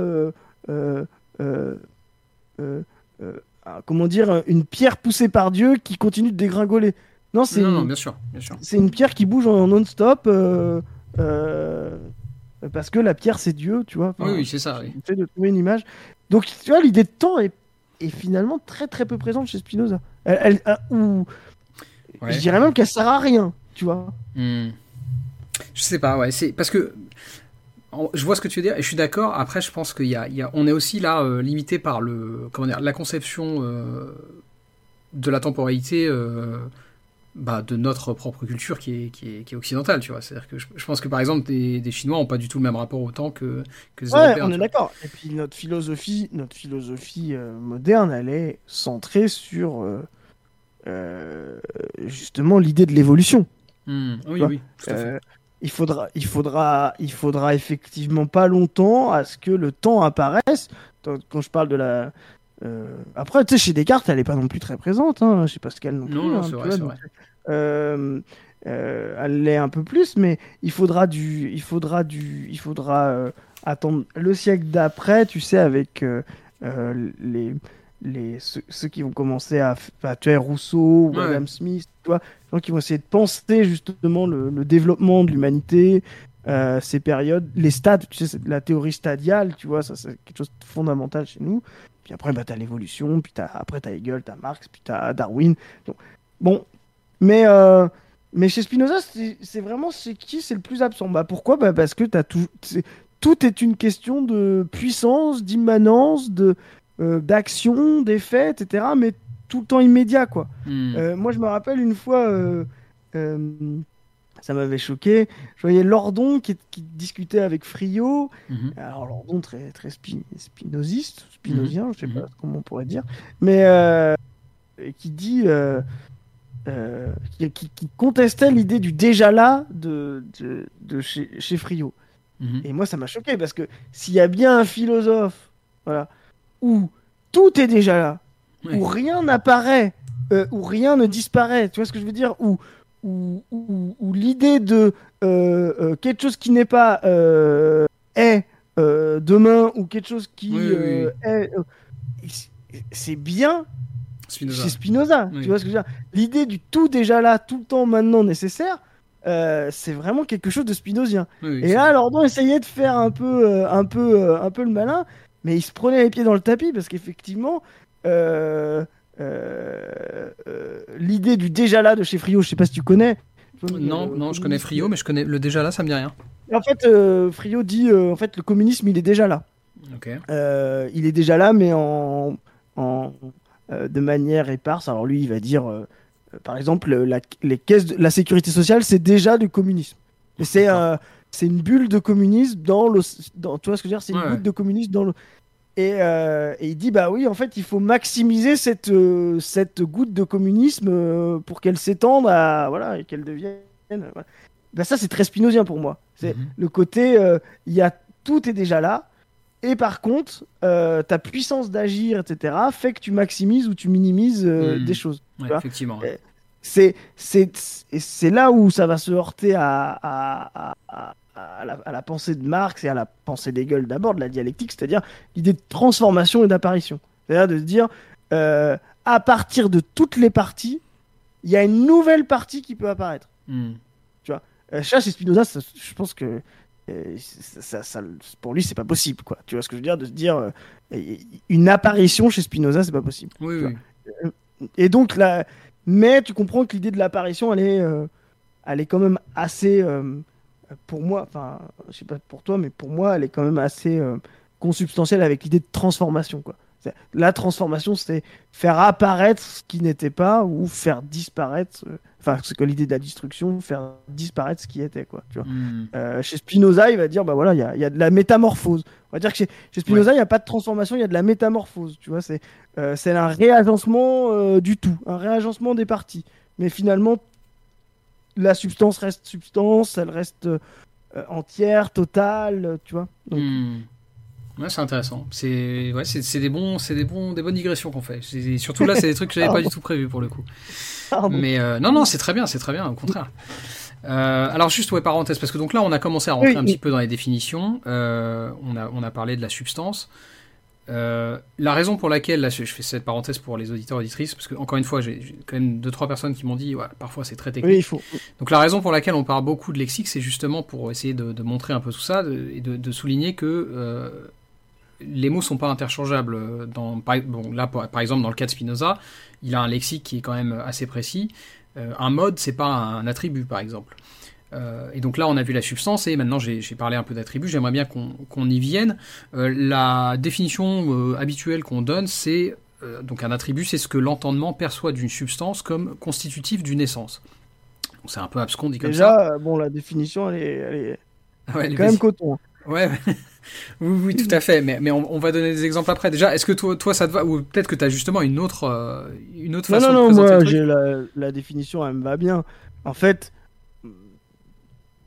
l'attribut d'une substance. de la substance dans le cas de Spinoza. De la substance, voilà. On pourrait dire d'une substance parce que euh, c'est. Moi, j'aime bien dire c'est c'est euh, euh, manifestations. Mhm. Mhm. donc c'est des, des, des, manières de se manifester. et donc ça, c'est forcément infini. Or le mode, c'est des formes des, des formes de cette substance, tu vois. Donc j'aime bien distinguer les deux. C'est pas peut-être, j'ai peut-être pas les meilleures définitions, mais c'est peut-être des, mots qui sont un peu plus. Donc effectivement, dans la substance, il y a deux euh, manières, deux attributs euh, qu'on peut percevoir, comme tu l'as dit. C'est ça. Euh, qui sont l'étendue et la pensée. Et je vais peut-être trop vite. Non, non, c'est très bien. Voilà. voilà. Et donc en fait, pour moi, c'est de dire voilà, la substance, elle a deux manières infinies euh, d'être euh, perceptible. Euh, comment dire Perceptible. donc deux attributs, voilà.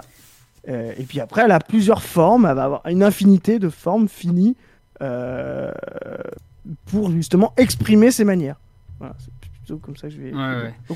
Donc, on, va dire, ouais, on pourrait faire un truc, on pourrait faire un jeu de mots, tu vois, c'est la manière et la, et la matière, tu vois, je, je sais pas hmm. trop comment, tu vois, on pourrait, on pourrait, tu vois, euh, on pourrait dire bah voilà il euh, euh, y a une manière voilà et puis bah, la matière bah il y a plusieurs il y a plusieurs façons de, de, le modéliser donc tu vois donc on pourrait dire que tu as une substance voilà elle a deux manières infinies le sable et l'eau de se manifester.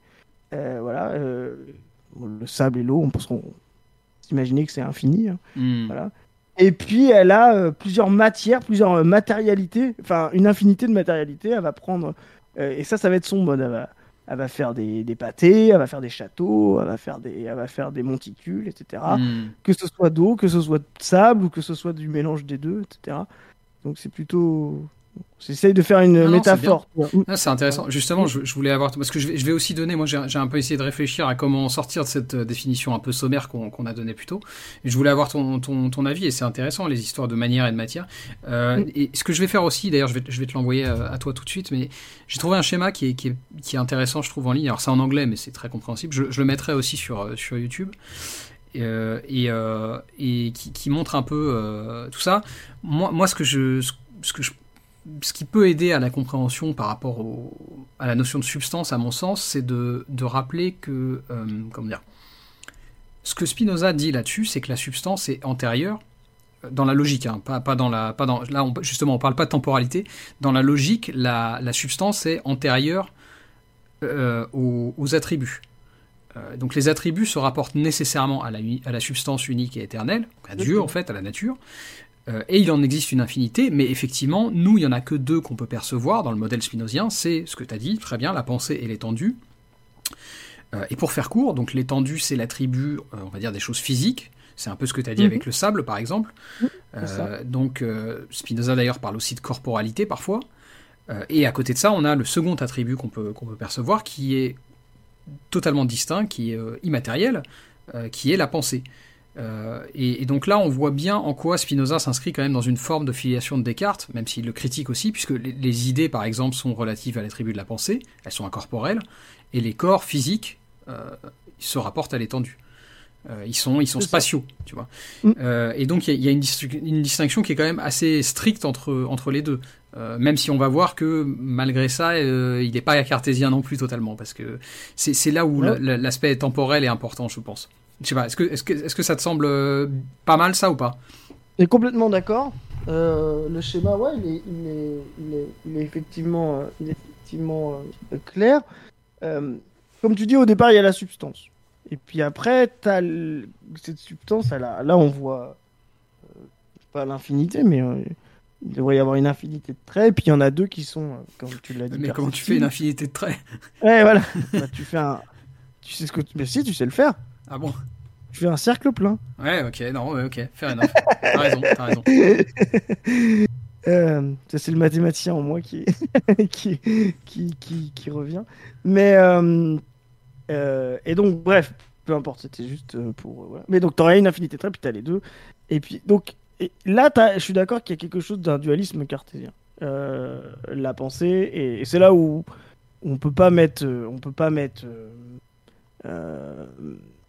Spinoza chez les matérialistes, vraiment, tu vois. Hmm. Euh, parce que sinon, il dirait euh, il y a la substance, 1, il y a la matière, 2, et il y a la pensée, 3. Mhm. Tu, vois, ce que je veux dire Les physicalistes, ils feraient ça, tu vois. Mhm. Matérialistes. Euh, ok. Puis en fait, la substance, bon, on l'évacue, puis après, il y a d'abord la matière, tout, et après, la pensée est issue de la matière. Non, chez Spinoza, tu as la substance, et puis tu as deux, deux attributs, deux manières voilà. J'essaye hein, de garder le. c'est intéressant. De propriété, je sais pas trop si on pourrait dire propriété aussi. Voilà. Euh... Distinctes, euh, mais qui sont pas. Euh, tu vois ce que je veux dire? Qui sont pas totalement séparées, puisqu'elles puisque elles se rapportent à une substance unique. Tu vois? C'est. en effet. C'est comme si je disais moi, je peux parler et penser. Bon bah c'est deux manières euh, de, de m'exprimer, une pour les autres, une pour moi. Et il n'empêche que si on creuse un peu, bah, on va se rendre compte qu'elles se ressemblent, tu vois, parce qu'elles hmm. que euh, elles sont issues de moi. Donc c'est là où euh, le dualisme total, on pourrait y revenir d'ailleurs sur Descartes, mm c'est pas si simple que ça. voilà. est un monisme chez, chez Spinoza parce qu'en fait, il euh, n'y a pas deux entités, il a pas deux substances. Voilà. Un dualisme absolu serait de dire la pensée est une substance, les idées sont une substance et euh, la matière en, est une autre. Hmm. Voilà. Spinoza, lui, sort de ça, il vient vers un monisme parce qu'il dit il n'y a qu'un seul truc, c'est la substance. Et la matière et la pensée ne sont que deux manières de cette unique chose. Mhm. Je sais pas si c'est Si, clair. c'est- c'est exactement ça. et ça, c'est très important. Voilà. De Ouais, se ouais. dire, voilà, il y a. un- Et c'est pour ça que c'est un des premiers à, à une, une- Comment dire Une. Une. Une idée qui sera fondamentale euh, après, à posteriori, on parlait de chez, chez Hegel et chez Marx, qui est l'idée de la totalité. Euh, L'idée de la substance, c'est déjà l'idée de la totalité, qui existe vraiment de manière très nette, propre, qu'on peut pas. Il n'y a pas d'ambiguïté chez. Voilà. L'idée de la totalité d'un tout unique, euh, avec des attributs, etc. Euh, Là-dessus, Spinoza, le truc. Là où bah, euh, Hegel ou Marx rêve, ils vont justement aller plus loin, ils vont dire. Tu vois ce que je veux dire Tu vois où, où je- où je t'emmène Ouais. et ben en fait, les deux manières, la pensée et l'étendue, la pensée et le, et le matériel, vont rentrer en contradiction Mhm. et vont créer autre chose et, et vont être la source de la dynamique de la substance. Voilà. Mhm. Que Spinoza n'a pas encore. Mais tu vois, là, là, je refais un lien avec Spinoza et puis. Ah ouais, c'est très bien. C'est effectivement. Et juste pour, pour insister un peu, parce que effectivement, je pense que c'est- aussi intéressant de voir là où où il y a une, une friction avec Descartes, c'est que faut, faut bien garder en tête que euh, tout ce qu'on vient d'évoquer là, encore une fois, a du sens dans les rapports causaux qui sont inhérents à la vision spinozienne de, de la nature. Euh, évidemment, les corps, par exemple, ou les idées, s'inscrivent dans des rapports causaux différents, parce qu'ils ne s'appartiennent pas aux mêmes attributs, mais, ces, rapports sont bien euh, réels. Euh, là où les corps sont spatiaux, comme on l'a dit plus tôt, là où ils interagissent par contact, par exemple, les pensées, les idées, certes elles sont immatérielles, mais elles interagissent aussi par des rapports causaux entre elles. Et, à mon sens, ça c'est important à, à souligner, justement pour venir voir un peu, comment dire, là où, là où, où Spinoza euh, réfute un petit peu le dualisme cartésien, le, le problème corps-esprit en gros, parce que Spinoza fait pas du tout une séparation euh, similaire, ou plus, précisément, il affirme pas de prévalence de l'un sur l'autre. Tu vois ce que je veux dire? Ah, complètement d'accord. Et d'ailleurs, euh, c'est dans le schéma, c'est ça? Parce que Hmm. comme la substance, donc elle a ses deux attributs et elle, elle se matérialise en mode, tu vois? Mhm. Dans ces modes, il y a aussi ces deux attributs. Tu vois? C'est ça que va dire Spinoza. Il va dire, mais dans chacun des modes de la substance, alors il y a l'infinité, mais il y a aussi euh, dans chacun des modes de la substance. Il se euh, rapporte à des attributs. Ouais, tu vois Voilà, il mais se qui rapporte à ces deux attributs-là. Mais, mais les, les modes sont des expressions de la substance. Mhm. Ils ont aussi, ils sont, euh, chaque mode a aussi ses deux manières de, de, de s'exprimer. Tu vois. Euh, Chaque Oui, oui, mode de la substance a les attributs de la substance. Tout à fait. Tu vois Euh, Et donc, pour, euh, pour euh, Spinoza, il n'y a pas des modes qui sont purs, qui pourraient avoir que l'attribut étendu, et des modes qui pourraient avoir que l'attribut pensé Hmm. vois.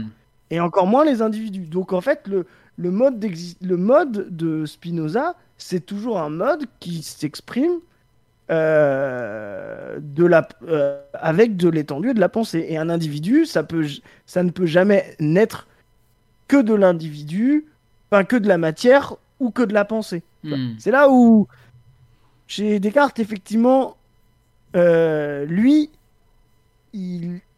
c'est paradoxal en fait. chez- Pourquoi? Parce que on pourrait dire Spinoza est plus matérialiste et plus empirique, enfin tu vois, est plus cohérent avec ce qu'est un corps. Mhm. Et finalement, tu te rends compte que les physicalistes vont beaucoup plus hériter de Descartes et de son idée de, euh, tu sais, de l'animal-machine, Ouais. l'homme-machine, etc. Tu vois? Ouais. il va dire tac tac.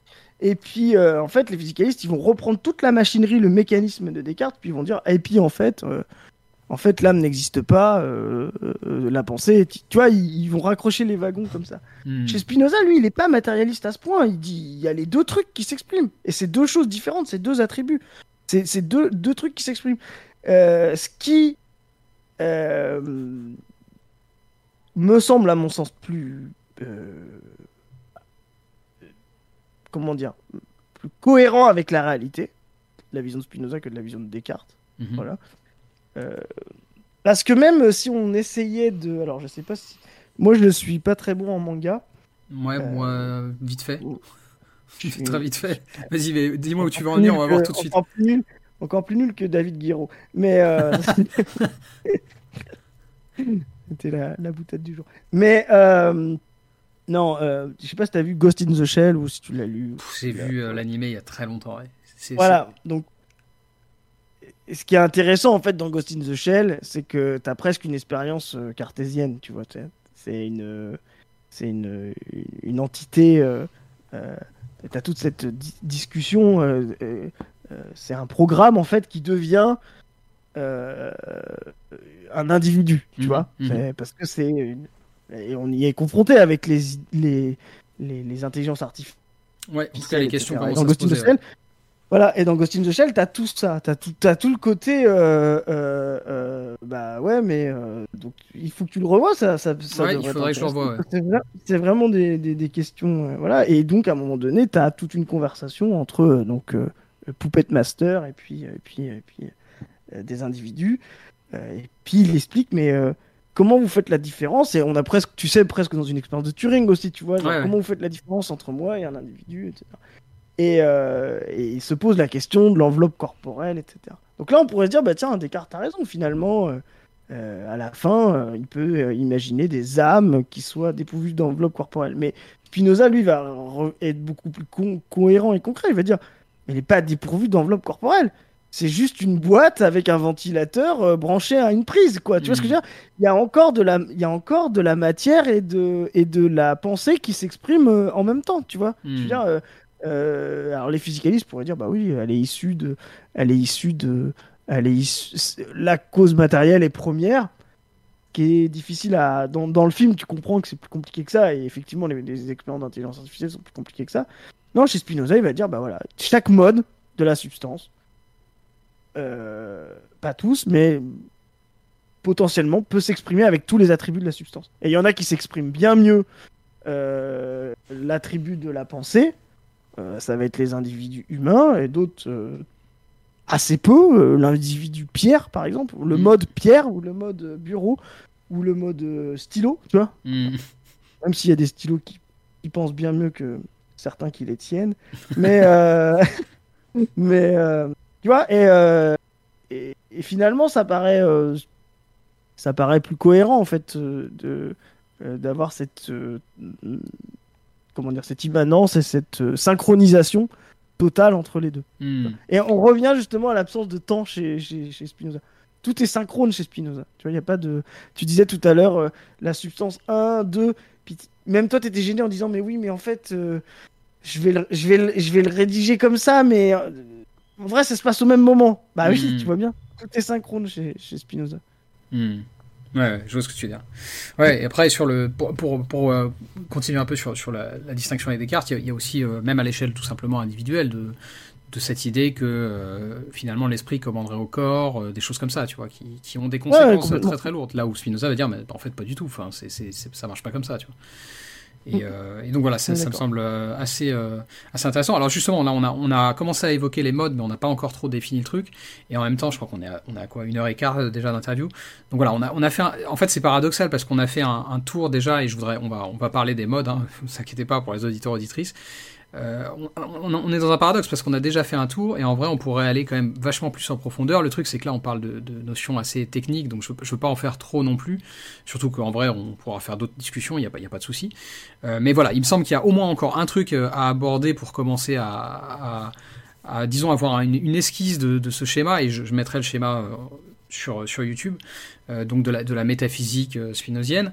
Et ce dernier point euh, à aborder, donc qu'on a, qu'on a déjà euh, évoqué, c'est les modes. Pour reprendre encore une fois l'éthique, Spinoza nous dit la chose suivante J'entends par mode les affections de la substance ou ce qui est dans autre chose et est conçu par cette même chose. Alors la deuxième moitié de la phrase, pour moi, est cryptique pour pas grand-chose. Tu me diras si tu es d'accord d'ailleurs, mais l'idée à retenir, euh, c'est vraiment que les modes sont des modifications, c'est pas un hasard si j'ai pris ce mot-là, de la substance. Et donc si on reprend l'exemple des corps qu'on a évoqué plusieurs fois là, dans les dernières minutes, euh, bien, les corps sont des modes de la substance selon l'attribut de l'étendue. Est-ce que ça te semble clair si on l'explique comme ça? Ouais, je suis assez d'accord. Et c'est pour ça que j'aime pas trop l'idée de modification. Ah, vas-y, dis-moi. Parce que ça voudrait dire. Euh, que la substance, tu sais, quand on dit modifier, euh, ça veut dire que tu es différent, tu as un rapport de non-identité.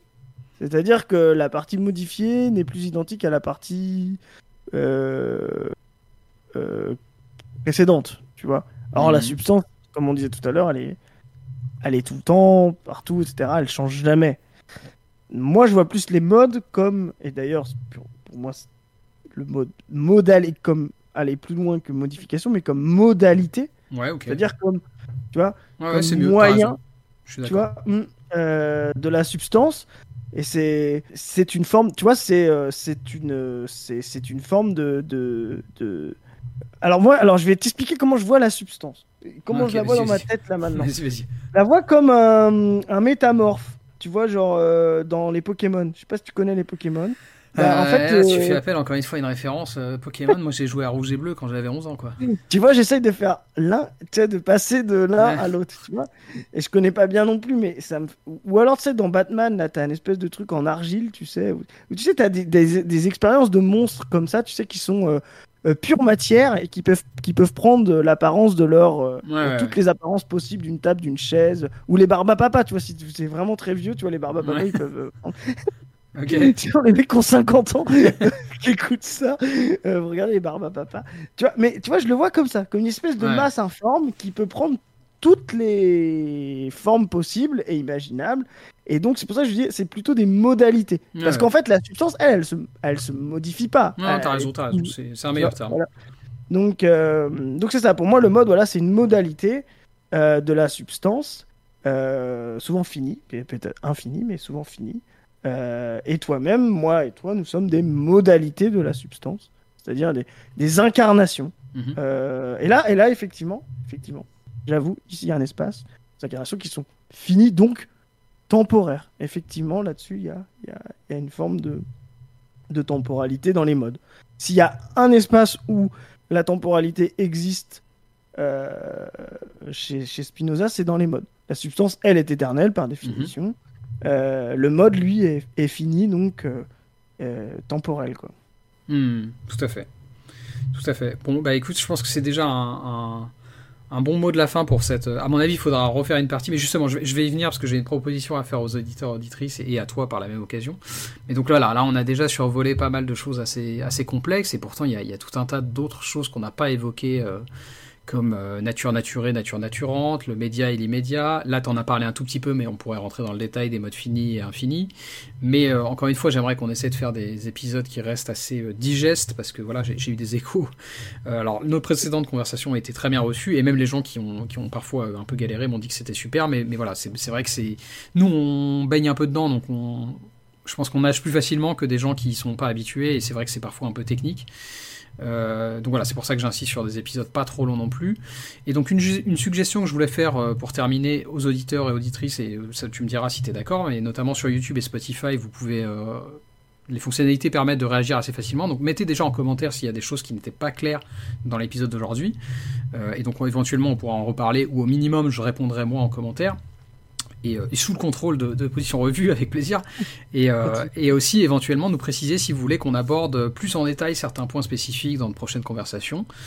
Euh, et d'ailleurs, j'en profite aussi parce qu'on l'a pas trop fait. C'est quand même aussi une, une, un- un- une habitude que, que je m'efforce de, de suivre. Mais comme toujours, vous pouvez retrouver euh, Position Revue déjà en ligne sur, sur X et sur le site. Donc c'est position au pluriel revue.fr. Donc, donc voilà, n'hésitez pas. Euh, je sais pas ouais, si tu as des choses à ajouter un peu sur, sur Ouais, tout ça. non, euh, bah, nous, on a, on vient de sortir le, le parce qu'on fait des numéros hein, thématiques, comme Ouais. on avait dit, où on fait, où on va faire euh, des entretiens de gens, voilà, de gens assez connus. On va chercher des historiens, on va chercher des sociologues sur un thème. Mhm. On aime bien les faire travailler sur un thème que nous on choisit, parce que ça permet un peu des fois de les, de les sortir de leur sentier battu. Ou un entretien autour de ça. Bon, c'est en général des spécialistes, mais essaye un peu d'avoir un point de vue, euh, un, un multiple point de vue sur un thème. Donc là, on vient de sortir un numéro sur la grève. Ok. Voilà.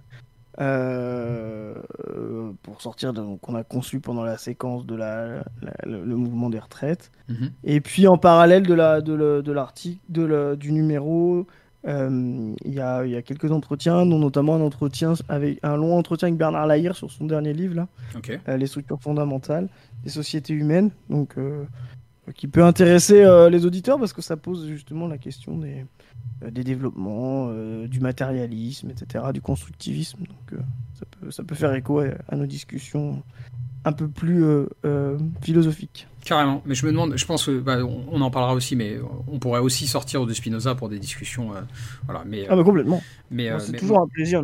Carrément, ouais. Bah, je te remercie encore une fois de ta participation. Pareil, c'est vraiment des discussions qui sont assez assez sympas. Et bah, à la prochaine du coup. À bientôt. Ciao.